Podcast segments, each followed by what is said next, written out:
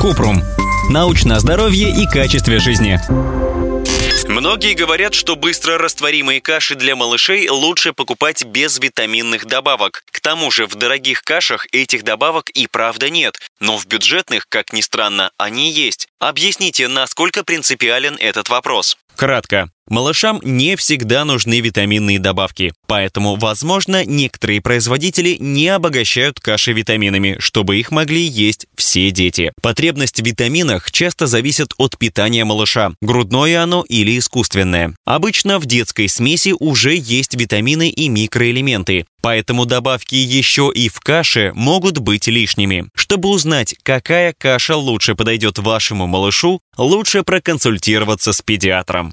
Подробно. Национальная служба здравоохранения Великобритании рекомендует ежедневно давать детям с 6 месяцев до 5 лет добавки с витаминами А, С и D. Поэтому, если в каше есть эти витамины, это может быть полезно для детей, но не для всех. Если ребенок на искусственном питании и ест больше 500 мл детской смеси в день, то ему не нужны витаминные добавки. В составе смеси уже есть витамины А, С и D. В этом случае лучше остановить свой выбор на быстро растворимой каше без витаминов. Большие дозы витаминов могут вызвать симптомы интоксикации, тошноту, сыпь и головную боль. А вот детям на грудном и частично грудном вскармливании нужно давать витамин D с первых дней жизни по 400 МЕ в день, даже если мама принимает его ежедневно. Это связано с тем, что грудное молоко само по себе не обеспечивает младенцев достаточным количеством витамина D. Поэтому при выборе каши нужно учитывать, сколько в ней этого витамина, чтобы не превышать ежедневную норму. При выборе каши нужно изучить состав на этикетке, сколько в ней витаминов и каких, есть ли в ней сахар. Лучше выбирать каши с низким содержанием сахара, потому что ребенку вредно есть его в большом количестве.